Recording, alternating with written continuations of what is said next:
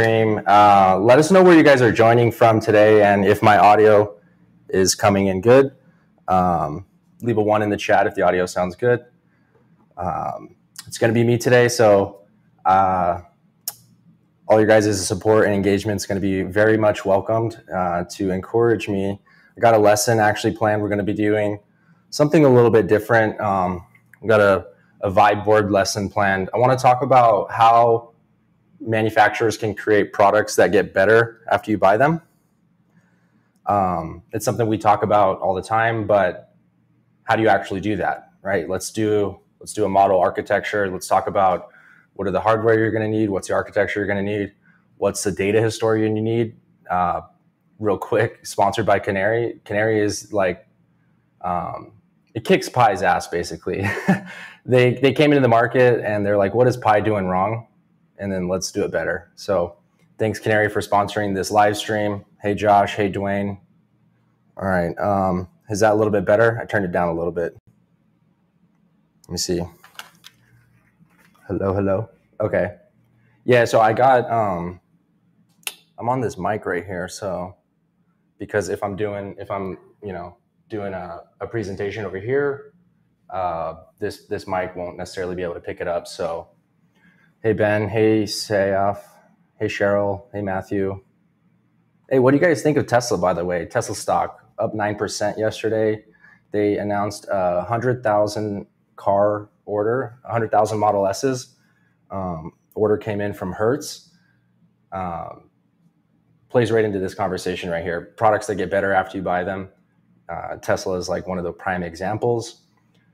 Um, our shout quick shout out to Arduino who sent me this little guy. This Arduino Nicla Sense ME. I think this is going to be uh, this is from the Arduino Pro line.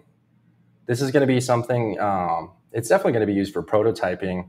Whether or not you use this in production on products that you ship out the door to report sensor data back, um, I think is still we're going to need to actually you know field test this thing and get some of you guys uh, get this in the hands of some of you guys to uh, to actually play with and test, right? So, but you know, Tesla, every Model S that they ship, every Model 3, every every vehicle they ship since like 2017, I believe, came with a full self-driving hardware package, whether or not the customer purchased full self-driving.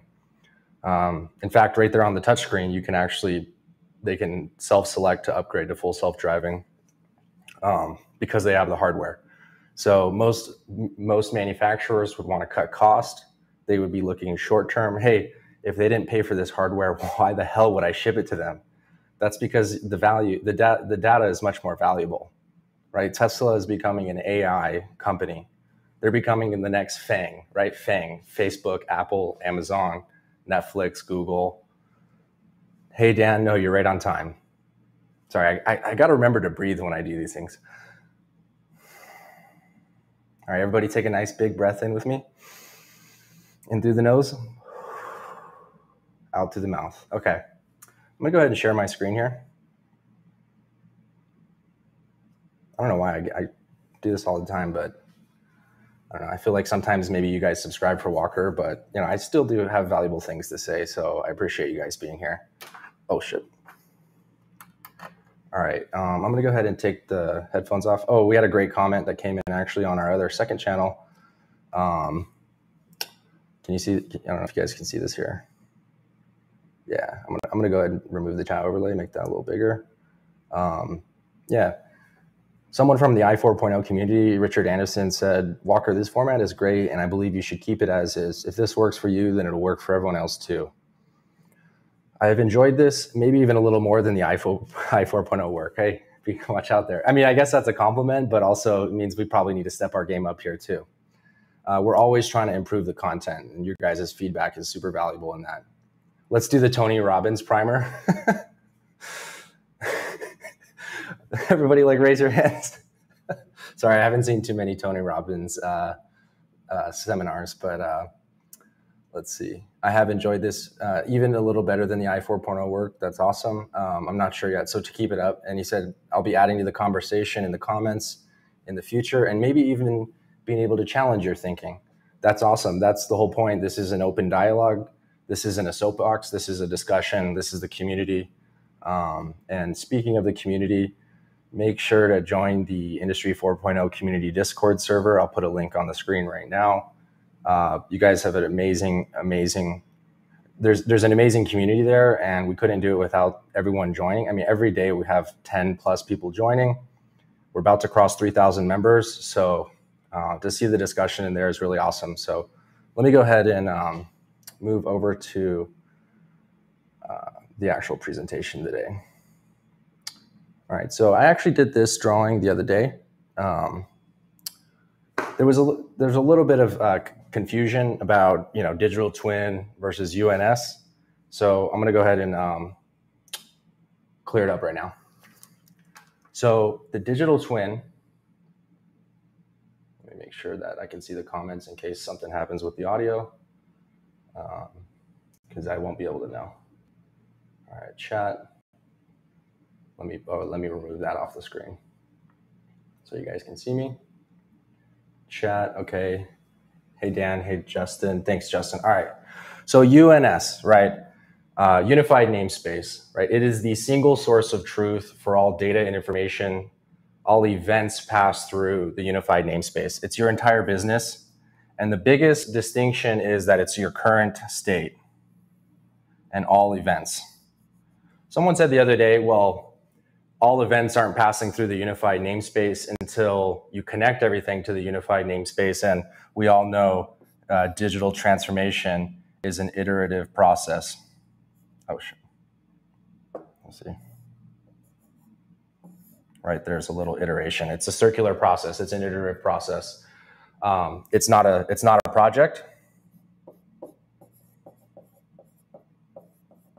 but it is a strategy right? Is that coming through good? Let me know if the experience is nice on that. Um, so in theory, you actually never fully get to the unified namespace, right? You, it's it's something you're always working towards every time you add a new piece of equipment on. Um, I mean, there's really two. There's a two pronged approach. What are you going to do for the old, and what are you going to do for the new? Old, you're typically putting in a gateway, uh, in this case, let's use the IO Hub. Hey, I'm going to standardize on using the IO Hub and its communication drivers as my edge gateway. And there's the gateway box. For new, minimum technical requirements. What are the minimum technical requirements? Uh, report by exception, edge driven, lightweight, open architecture. So you develop a two pronged approach for what, what is my strategy for integrating the old legacy technology what is my strategy for integrating the new technology? Now, there might be a, kind of a third scenario, which really falls under the second scenario, which is, hey, I'm, I'm, I'm evaluating this new piece of software. It's going to be new, but it doesn't quite yet support MQTT with Sparkplug B, right? Well, part of your job is to require that it does, or it supports your minimum technical requirements. You need to compel your vendors to change manufacturers, we have a lot of buying power, right? This community, we have a lot of influence. There was uh, someone posted on LinkedIn the other day that said, "Hey, uh, all these vendors are reaching out to me and they're they're wanting to know why I'm not using IIoT uh, and MQTT yet. They're, that's all they're talking about." This community is driving that, right? The Sparkplug B working group is driving that. Arlen Nipper, right? Walker Reynolds, 4.0 Solutions, the mastermind, the mentorship community. We have a lot of influence together. So we need to use that to help change manufacturers, right? To leverage a unified namespace using a uh, edge driven, right? These edge devices, or like, you know, here's an IO hub publishing into our namespace. You know, here's a PLC publishing into our namespace, subscribing into the namespace, getting data back down, right? So the unified namespace is really just a concept that we teach but it's what we live by, right? It's the digital strategy, right? Digital twin software is not current state. Uh, digital twin software is a snapshot. Now, you might have seen the current state visible within a digital twin software. So what I like to do is I, I call that the live view. Now, your live view is going to be powered from the unified namespace. Now, some of you might say, hey, Zach, my digital twin software has a unified namespace, well then, you know, then it's really just a platform in here. it's it's still we, we like to separate it because people that use digital twin typically don't know what they're talking about. They're using it more as a buzzword. Um, unified namespace is a is a foundational architecture stra- stra- uh, strategy that we teach. Right, you, you're actually going to start seeing more blog articles, people referencing the unified namespace. Those are referencing our content, or they're they're either referencing our content and giving credit where it's due, or they're just hijacking it for their own. So watch out for that latter group. But um, so there's no reason why a digital twin software can't have unified namespace built in, which in, in this case, you know, it's a little in, it's a little sub instance of the UNS that you know gets populated. So essentially, remember, unified namespace is everywhere. It it has everything and it's everywhere. So um, you know, unified namespace is it's actually on your IO Hub, right? It's, it's, it's in your Amazon cloud. There's a unified namespace up here. This is the architecture that we're building. We're going to get into how, the, how we can leverage this to make products that get better after we buy them. So, but first, I want to talk about this. Uh, you guys can see that here. Oh, I got to change the screen over here. So this vibe board is pretty cool because I'm drawing it up here, but I'm also I'm sharing my screen from uh, from the web interface.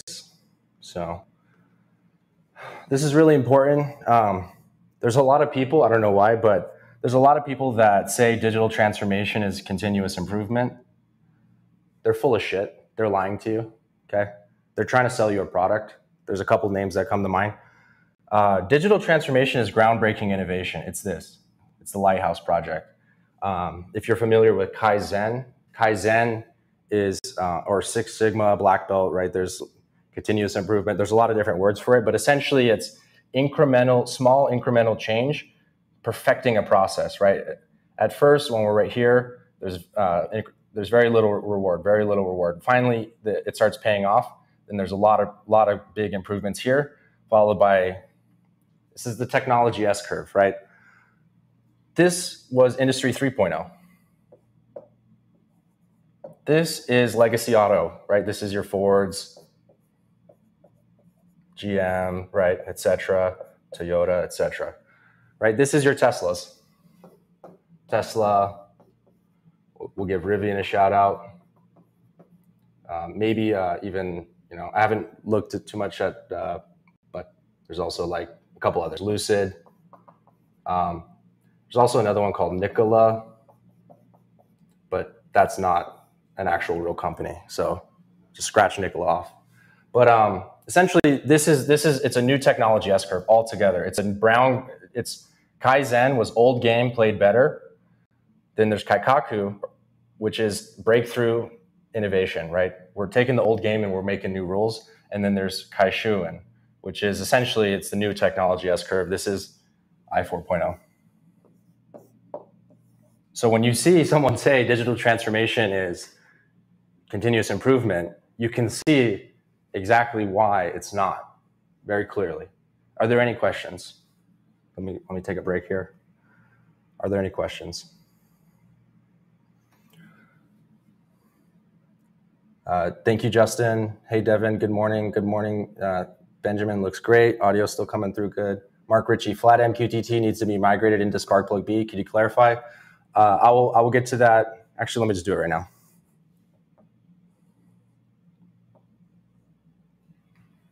So we go to four, page four. This is a common question that comes up, and this is one of the advantages of Sparkplug, or this is one of the advantages of MQTT. Um, why I keep doing G? Oh, wait, do eraser.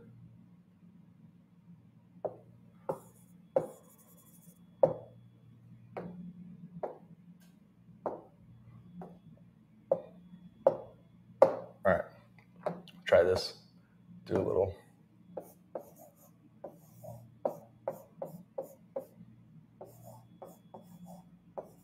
See if that works close enough. All right, uh, let me let me swap this back.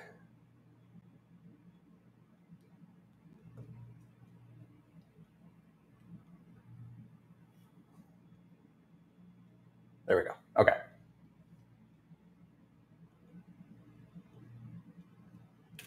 There we go. So um, so let's draw out the namespace. So we have enterprise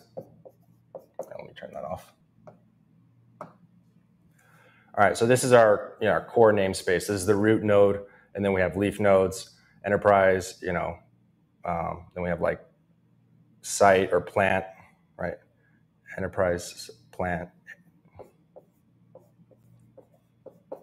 plant A, you know, then we have plant B. We have like, you know, um, then we have like area A. Then line one. Plant B has, you know, area B, line one, line, and forgive me if this is too hard to read. I'm just trying to lay it out here. So here's these levels. So this is enterprise site, area, line, and then below your line, you even have cell. But for this, let's just go down to the line level. This is your Sparkplug namespace. Okay. But, you know, within within your broker down here, you could have unstructured namespace and it could be above. It doesn't really matter. But so you have unstructured. So you could just have like, um, let's say line two has a PLC.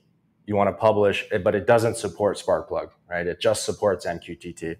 What you're going to do is you're going to publish it down to the unstructured or vanilla. We'll call it vanilla.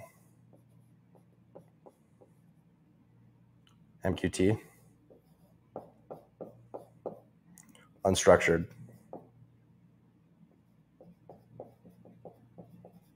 Okay. And it's going to be like, essentially might be um, something like this.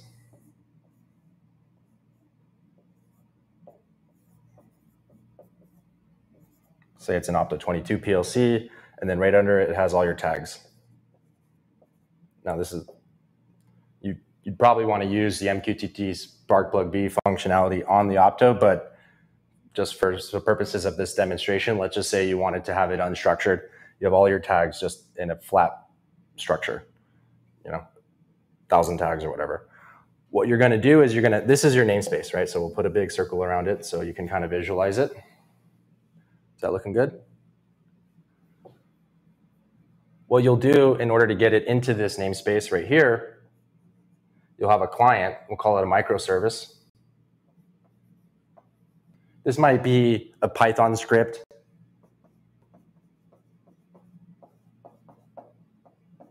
This might be, it might be a data transformation tool like uh, HighByte, right? Could be any number of those things. But what it's going to do is it's going to subscribe to this area in the namespace. It's going to run some code, right? And we'll just do this. So it's going to do some post-processing and then it's going to publish back into this portion of the namespace. Does that make sense? You can have multiple root nodes, exactly, right? So in this case, the secondary root node would be like your unstructured namespace. Or you'd have, uh, you know, this is not structured, this is structured. This follows, uh, you know, ISA 95. Um, so it's like group uh, node ID, group ID, right? Um, device ID.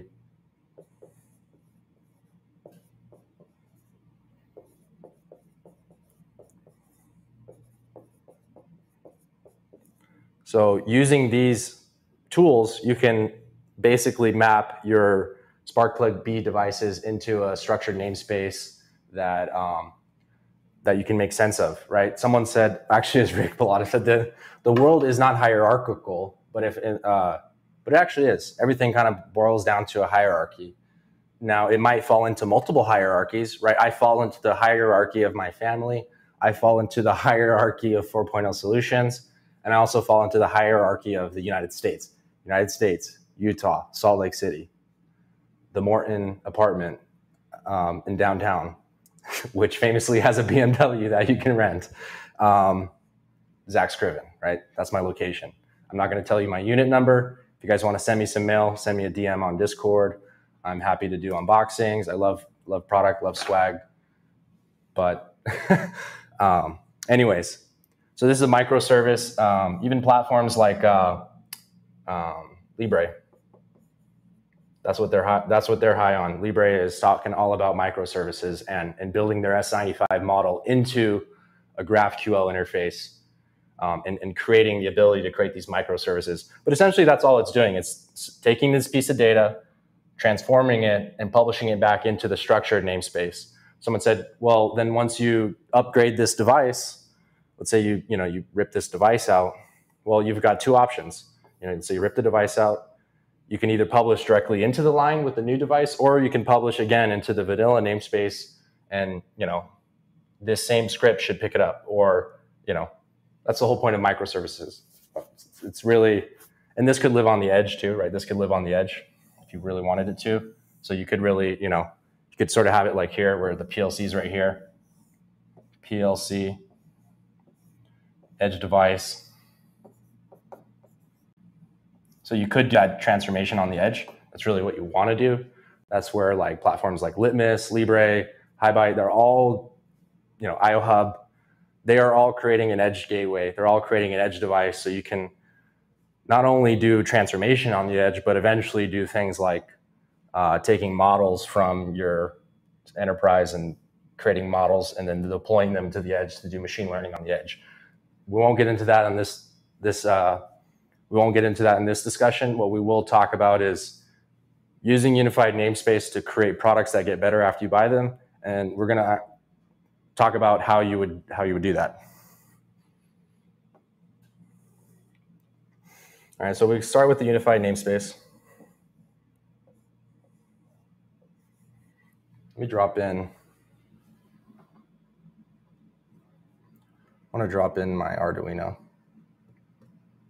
Let's see. One second, guys.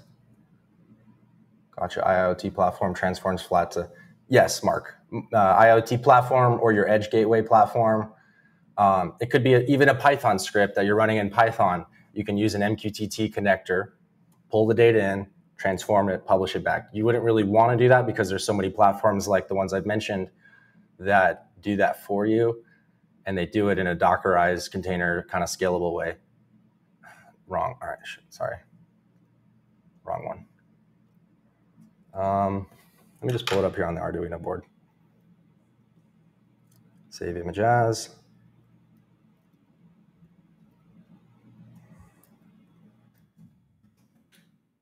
This little device, um, it has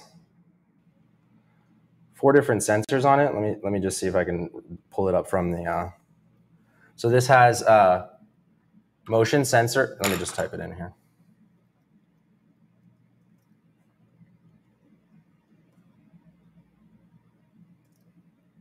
That's what that guy has. What product should we use? Uh, someone in the chat.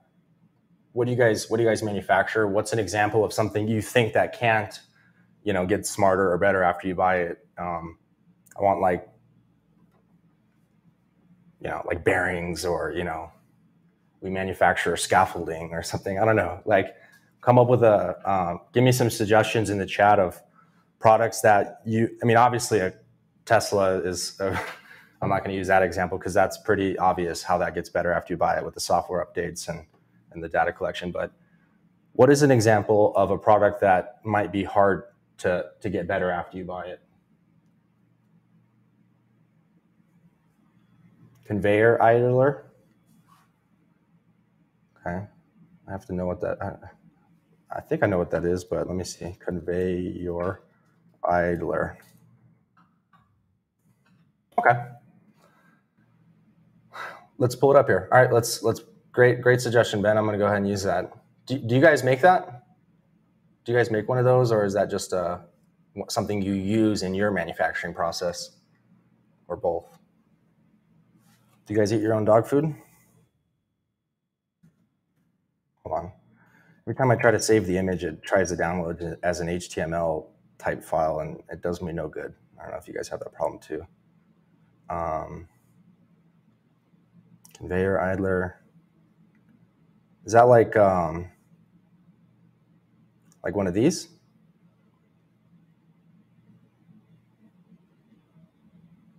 Hold on one second.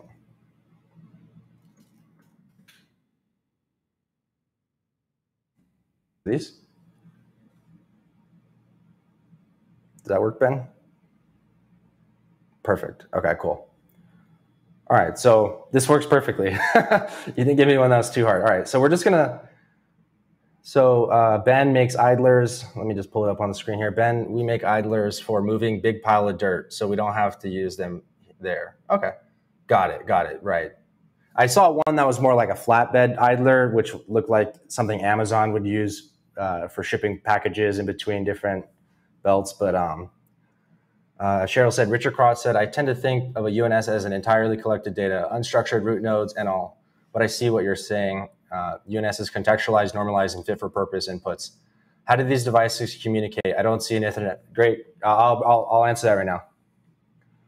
All right, so we're gonna, but we're gonna stick with this example. It's a great example. Um, let me move this down a little bit. Can you believe that this one device has all that on it though? Four different sensors. Each one of these used to cost like a thousand dollars each, and you'd have to hardwire it in.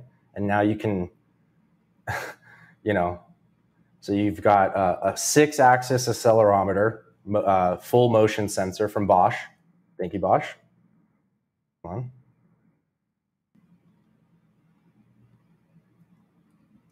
Okay. There you go. So, and then it's got a magnetometer, which I think it tells you like north, south, east, west, like, you know, what's the orientation um, or magnetic field. Then you got a pressure sensor, and then you got a four in one gas sensor with AI and integrated high linearity, as well as high accuracy pressure, humidity, and temperature. The, the fourth one is the CO2. It has a CO2 sensor.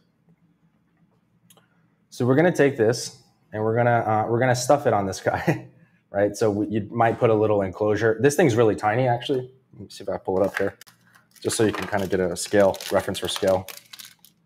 Ben, how much do what what is what does a client pay for one of these guys? Like, how much does a client pay for? Like, are these like two hundred dollars, hundred dollars? How much? How much is this device? Yeah, this is my this is um, an Arduino device. This is the, um, I'll pull up the model here in a second, but uh,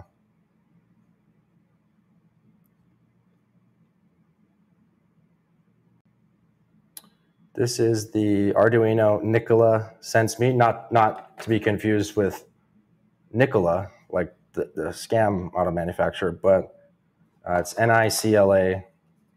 It's, it's, it's like, uh, it stands for something. I could I could pull here. Let me pull up the spec sheet here. So let me stop sharing this. Let me start sharing this other tab.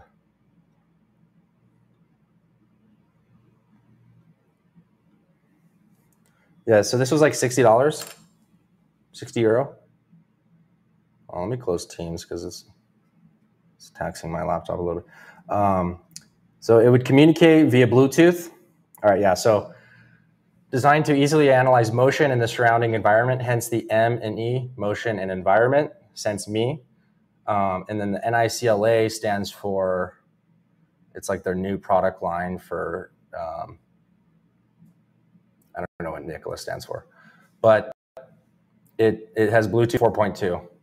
Um, so you can, this would communicate to Bluetooth uh, to, you could use one of their other gateways, right? Um, so they have a couple of other products in the Pro line, uh, mainly like the Portenta H7, which does have an Ethernet port.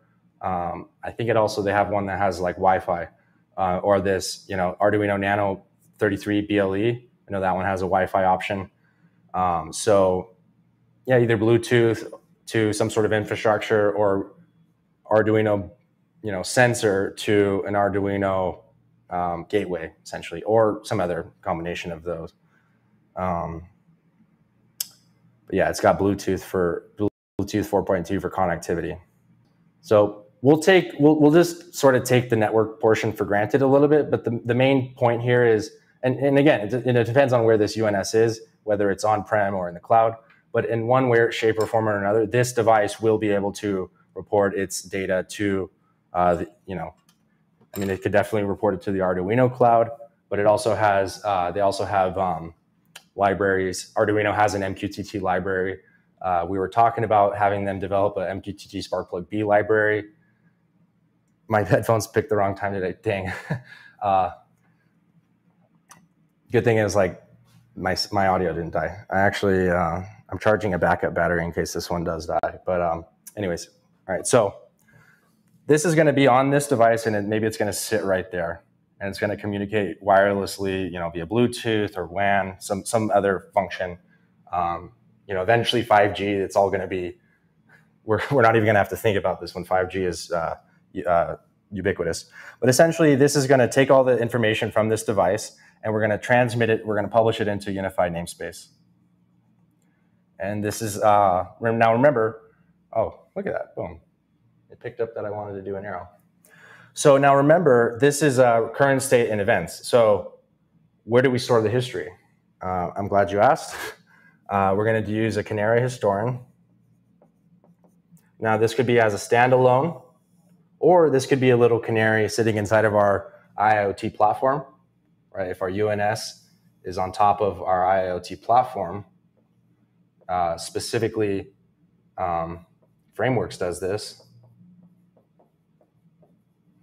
They have a 500 tag, a 500 count tag. Oh, yep. Thanks. Let me uh, share my screen.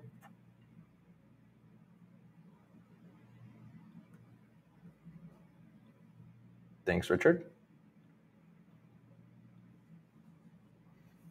And this is not an ad for frameworks or Canary. Um, this is just the platform I would actually use to do this. Um, Canary really easily connects to unified namespace for pub sub, and then it stores your it stores your time series data. And uh, you know, this is not really a good example, but these are like consider these as files, right? Or like uh, snapshots. You know, today, right? Or um, you know, time. Like each one of these has a time value timestamp.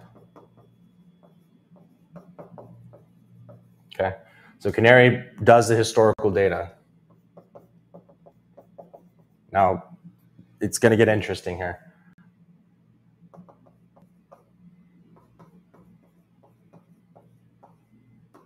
We haven't even told you. Uh, what I've told you to do is I've told you to create an IoT platform. I think everyone here knows that they need to do that. But uh, what I what I then told you to do was buy this $80 device and stick it on a device that potentially it, you know, it's going to increase the cost of that device, but it's going to become now a smart device. What does that mean? Okay. This device is going to be reporting its health to our infrastructure, right? This is this is uh, your infrastructure, right? This is the manufacturer. And you know, and then here you know, this is the client, right? Typically, when you ship, when an Industry 3.0 manufacturer ships a client a product that's not smart and connected, you have no idea how that product's being used, if it's even being used at all. Um, if it dies, you don't know until they call you. So right away, you can report things like, you know, am I on, right? Power, right? You can tell whether or not this thing is rotating probably just from the IMU, whether it's shaking or not. Uh, that's where the AI platform comes in, uh, right? It's using all that raw sensor data, transforming it on the edge with uh, the processor that it has, and then just reporting the changes or just reporting the meaningful information. Um, you know, things like vibration, uh, utilization. If you ship uh, Ben, let me let me ask you this: If you ship the customer, if you ship the customer one of these devices, and one customer uses this thing one hour a day, and another customer is using it twenty four by seven, what are some of the things that you would be able to know right away just just from that information alone? Customer A uses this thing 10% of the day. Customer B is using this in a nonstop 24 by 7 environment.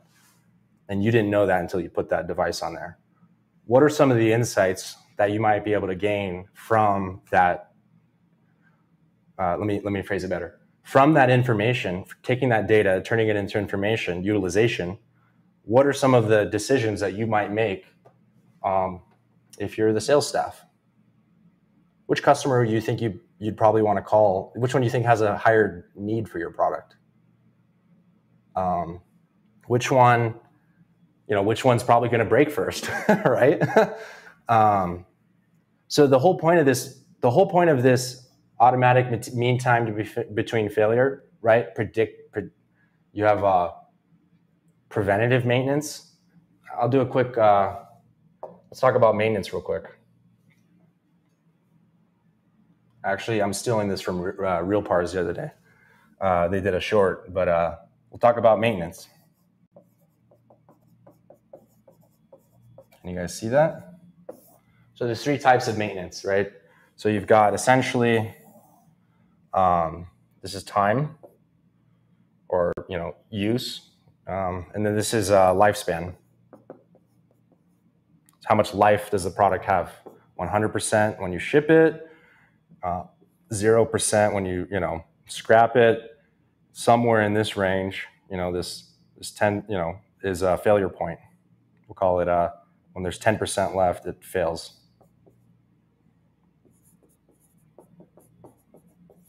This is what a typical maintenance life schedule will look like. Okay. Now, when you get to here is where your failure point is, right? Now, what do most manufacturers do?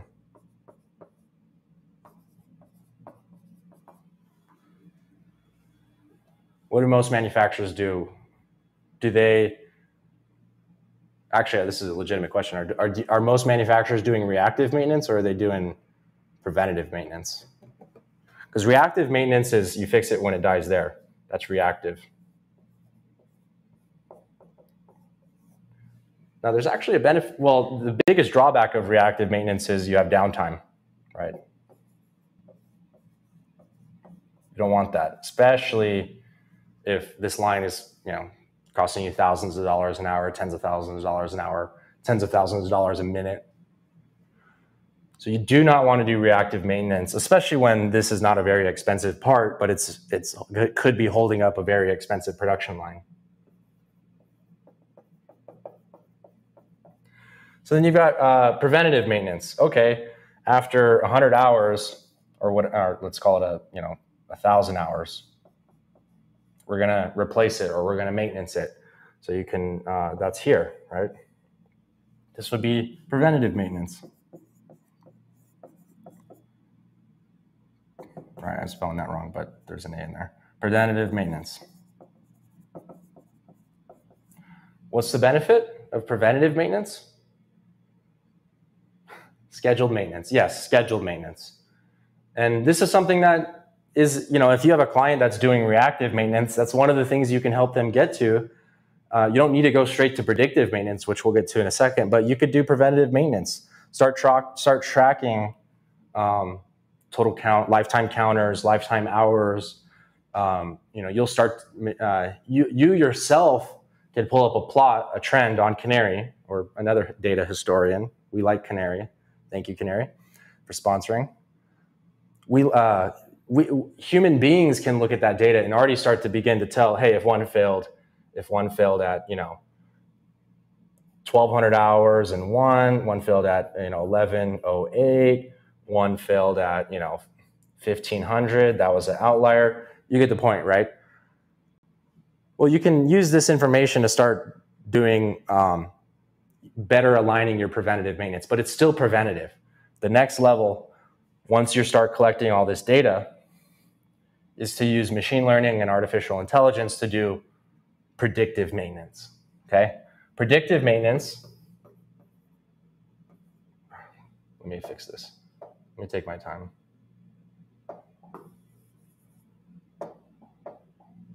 And we'll do green for predictive because it's going to save you the most amount of money.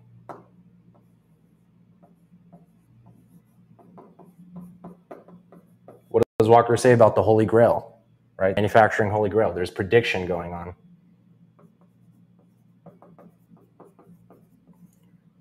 A human being isn't deciding, hey, you know, we should do our maintenance at 1100 hours because we'll capture 98% of all failures before they happen and eliminate downtime. What about this guy? Why did we replace, uh, why would we replace something that could go for 1500 hours at 1100 just because other ones are failing at 1100? That's why predictive maintenance matters. It's it's it's telling you, hey, you need to replace this because in a couple hours it's going to fail. It's using past patterns to predict future state. You can't do that without a data historian, a process data historian. You can't do that unless you're collecting the information in the first place. You can't do predictive maintenance unless you're losing machine learning and artificial intelligence. You might be able to get close to prediction, right? But again, human being can't pick up patterns. You know, uh, how would we do predictive maintenance? Let's talk about vibration. You know, if you got a chart, yeah, I'll just do it real, real quick down here. If you got a trend, and you know, this is your vibration, and it's you know sitting down here, and then it starts to go like this, right? And then it fails. Here's the failure point right? A human being's not going to sit there and watch that trend, right? That would be a horrible job, right? Um, and again, this might be at 1100 hours, this might be at 1500 hours.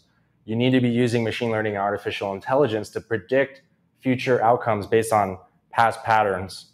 You could pick up this pattern. Hey, this is we've identified this. We've trained our machine learning model using, uh, you know, all of these different samples, and it's able to tell us with, you know, with high accuracy when to replace boom, predictive maintenance. Gets the best of both worlds.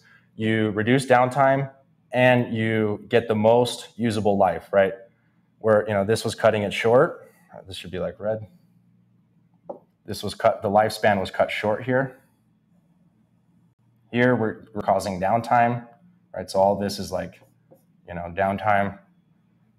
This is the money spot. This is why it actually matters. Okay. So right away, you can start doing things like predictive maintenance just from being able to stick the sensor on it without without really having.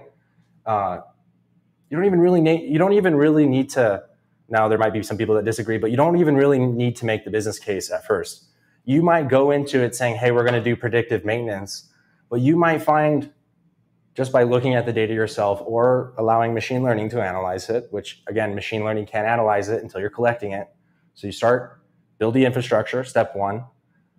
Step two, put a sensor on your equipment that you ship out the door. And step three, learn, iterate. Hey, we need higher frequency. We need higher frequency data. You know, this Arduino Sense ME is not cutting it. We need a we need a, a more precise device to, to be able to predict this with higher accuracy. You won't be able to know that unless you start collecting the data. So this whole point of this presentation is you don't always have to know what you're going into in order to, to justify creating a smart product that gets better after you buy it. Now, now again, this, this example, this thing itself is probably not going to, you know, it's a piece of hardware, right? Let me, uh, it's, it itself is probably not going to get better, right? I mean, you can't do a hard i mean i guess you probably could ship new bearings out and then have them replace the bearings or something like that if you upgraded the bearings but it's not as easy as like a software update right? Uh, let, me, let me pull it up here. But the fact that you can call your customer or you could provide a web service that they could subscribe to that data from your unified namespace they could pull it into theirs. So you could send them the notification hey replace bearing um, that's a product that gets better after you buy it. It was a feature that they didn't have, they weren't expecting, that you then provide to them because you you had the insight to spend a little bit of extra money on a little device to be able to make a product that gets better after you buy it. Does, it, does, this, present, does this presentation make sense to anyone? Uh, let's take a quick break here. Um, let's go over questions, and then uh, we'll wrap it up. I hope I made I hope I made sense here. I hope this wasn't um, redundant or predictive maintenance shrinks the delta between potential failure and functional failure curve. Annabelle said yes. Benjamin said you want a PM as close to failure as possible without actual failure. Yes, and and you're and again, because there's variance in when something fails, you're never going to be able to get as close as predictive maintenance. And predictive, you might not even know that it may not even be, it might not even be vibration that it tells you when it's going to fail. It might be temperature. The thing might start just getting hot. I mean, imagine the insights that you could learn just from looking at the data. Um, the data is the valuable aspect, not just to be able to make the product better, But like I said earlier, if you've got a customer that's using this 100% utilization, they're using it as much as they can versus a customer that uses it for a few months and then let's say they stop using it, right? Well, the customer that stops using it, you might call them and be like, hey, and notice you stopped using our product. They'd be like, oh, yeah, we went with a different supplier. Oh, well, why did you do that? you know, the worst thing would be them to not, and and typically people won't call you. Hey, I'm I'm not going to call Ben and say, hey, you know, I went with a different supplier. I'm not using you guys anymore. Ben might just figure it out over time because I stopped calling him. But if you're using data and information, you can know soon enough to where you could potentially catch it or at least learn from it, right? The other example, if you've got a client that's using this way, way more, you might want to call that client and see, hey, what, what are you actually using this for? You know, or uh, what can what can you learn based on how your products are being used in the marketplace to help you sell better products, engineer better products, provide better customer service. This is emulating what Tesla is doing. A small cost to add the sensor in your product, but the upside opens up all kinds of possibilities. Yes, and the whole point is, um, you don't actually, you might not actually know. I mean, Tesla knew that hey, these cameras are going to help us train our machine learning and AI models but they probably didn't originally think, hey, we're going to create generalized AI.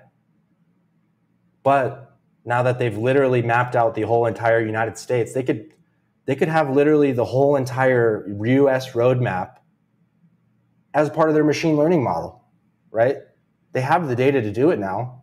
That was a that was a benefit that they received that they probably I mean maybe they maybe I'll give Elon Musk that credit. Probably probably knew that, but you know, I bet most engineers there were probably just thinking, hey, how can we create a better machine? How can we create a better self-driving?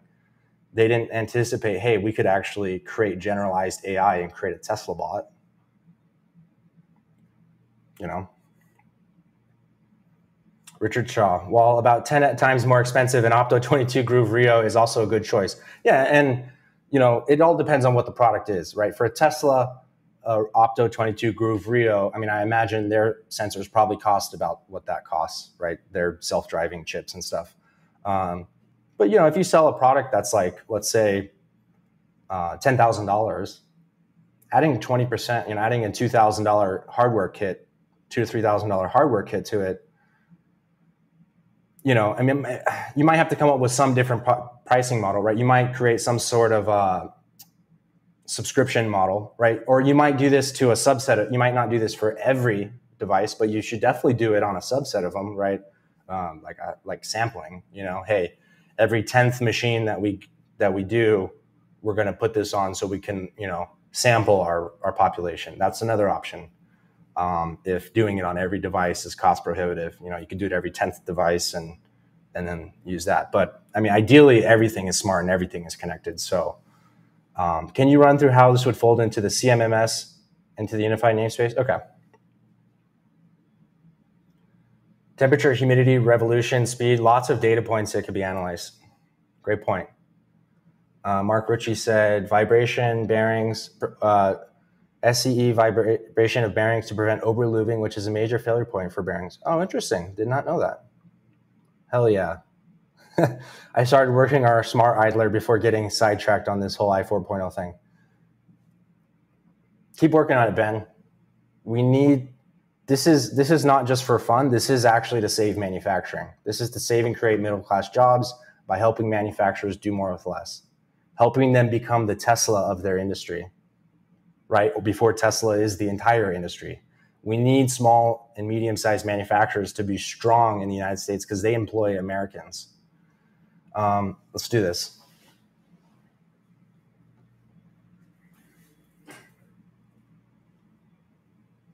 And especially with AI, especially with AI, quick side note, um, Elon Musk said that you know there's really there's two outcomes of AI. One is a dystopian future where we become less human. The other is a is a bright future where humans are more creative. Humans become more human. Humans become uh, more connected with what makes them human. And we leverage machine learning, artificial intelligence, robots, and technology to do the things that they're best at. And we create, and it sounds silly, but we create uh, robots that we create artificial intelligence that has empathy. We create artificial intelligence that shares our same common values. That just doesn't happen by accident. We have to actually make it the case. So um, CMMS. Let's go to, uh, we'll do it on this one here.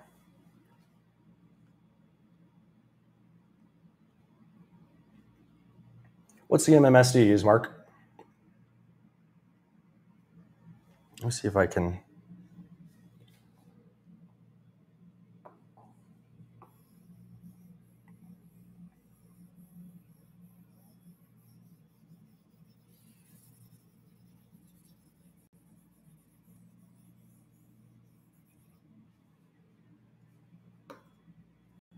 Maximo. Okay. So CMMS would, you know, it'd probably be somewhere in this MES layer.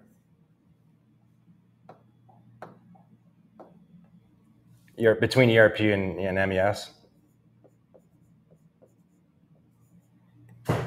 Um, but for purposes of this, let's just draw it right here. So we have our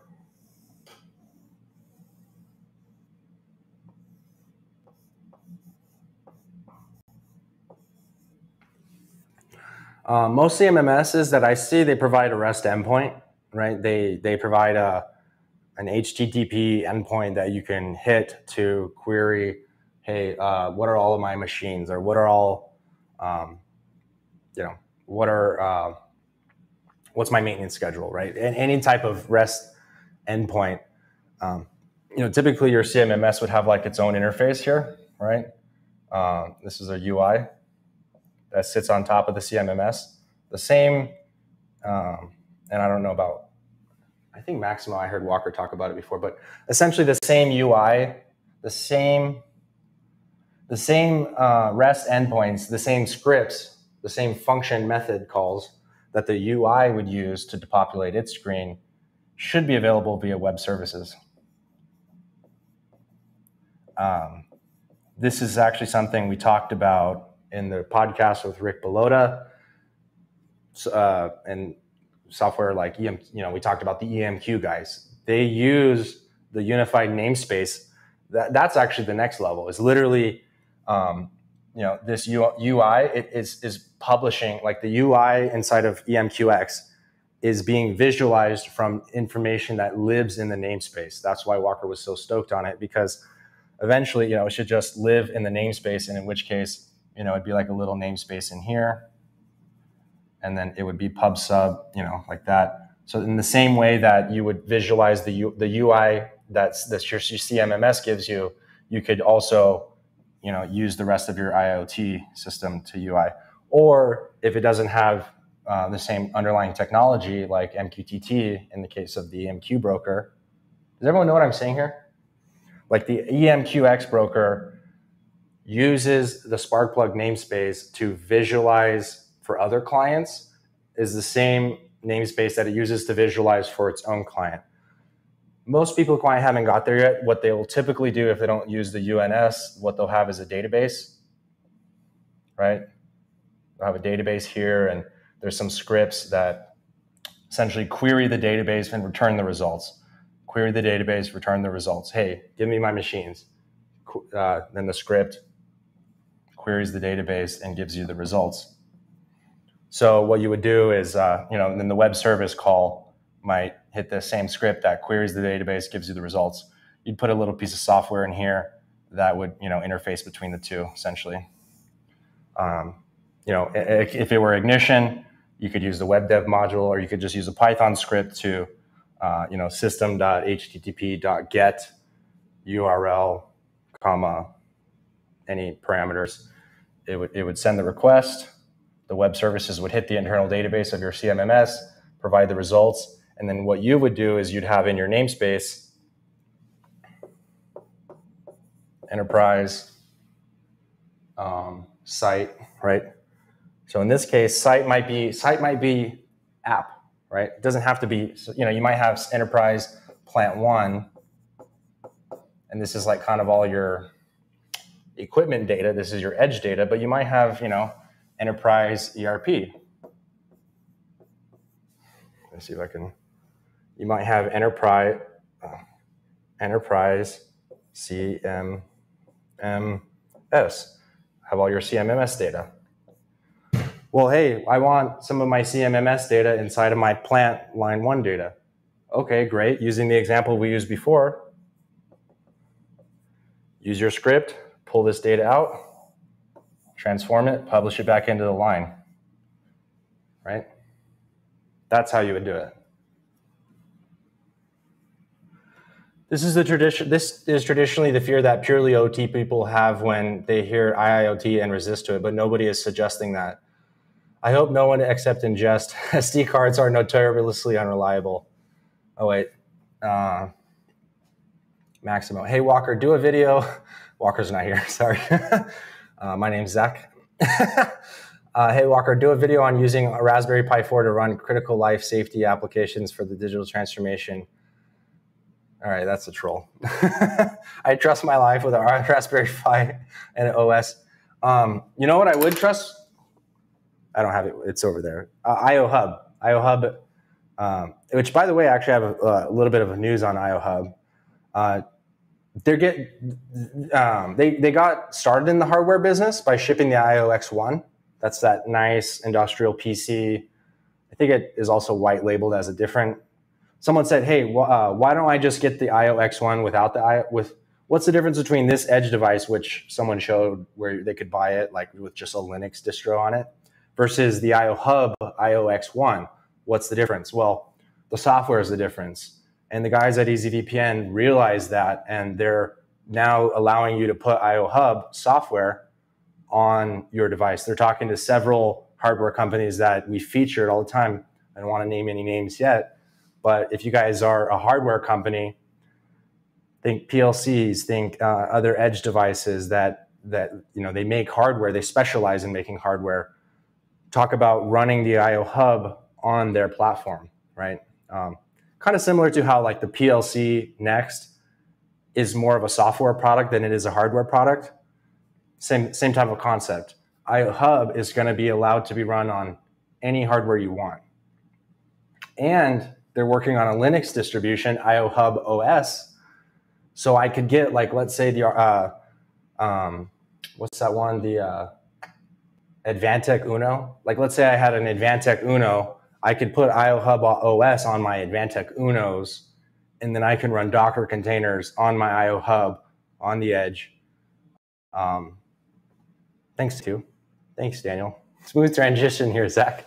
I, I, honestly, this went way better than I expected. Uh, I hope that the audio, it, I know it did sound a little more echoey. I know that this $400 mic obviously sounds a lot better than this, but I, I felt like I did think of that. I'm like, hey, if I'm over here, they're not going to be able to hear me because this thing has like a, a, pickup radius on it that's like pretty close. So, um, yeah, it went way better than expected. I hope it was uh, useful.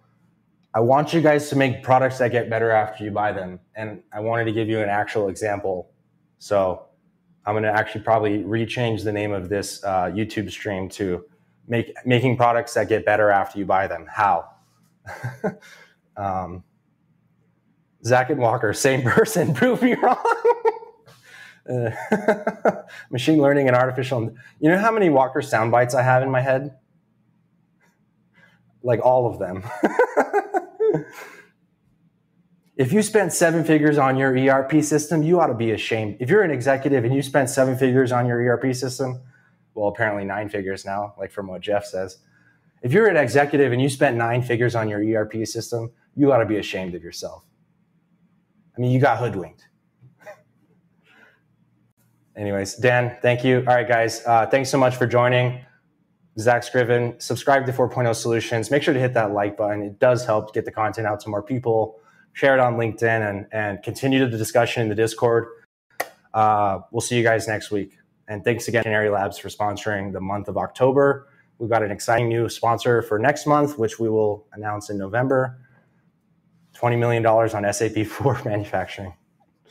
All right, guys. See you guys. Bye.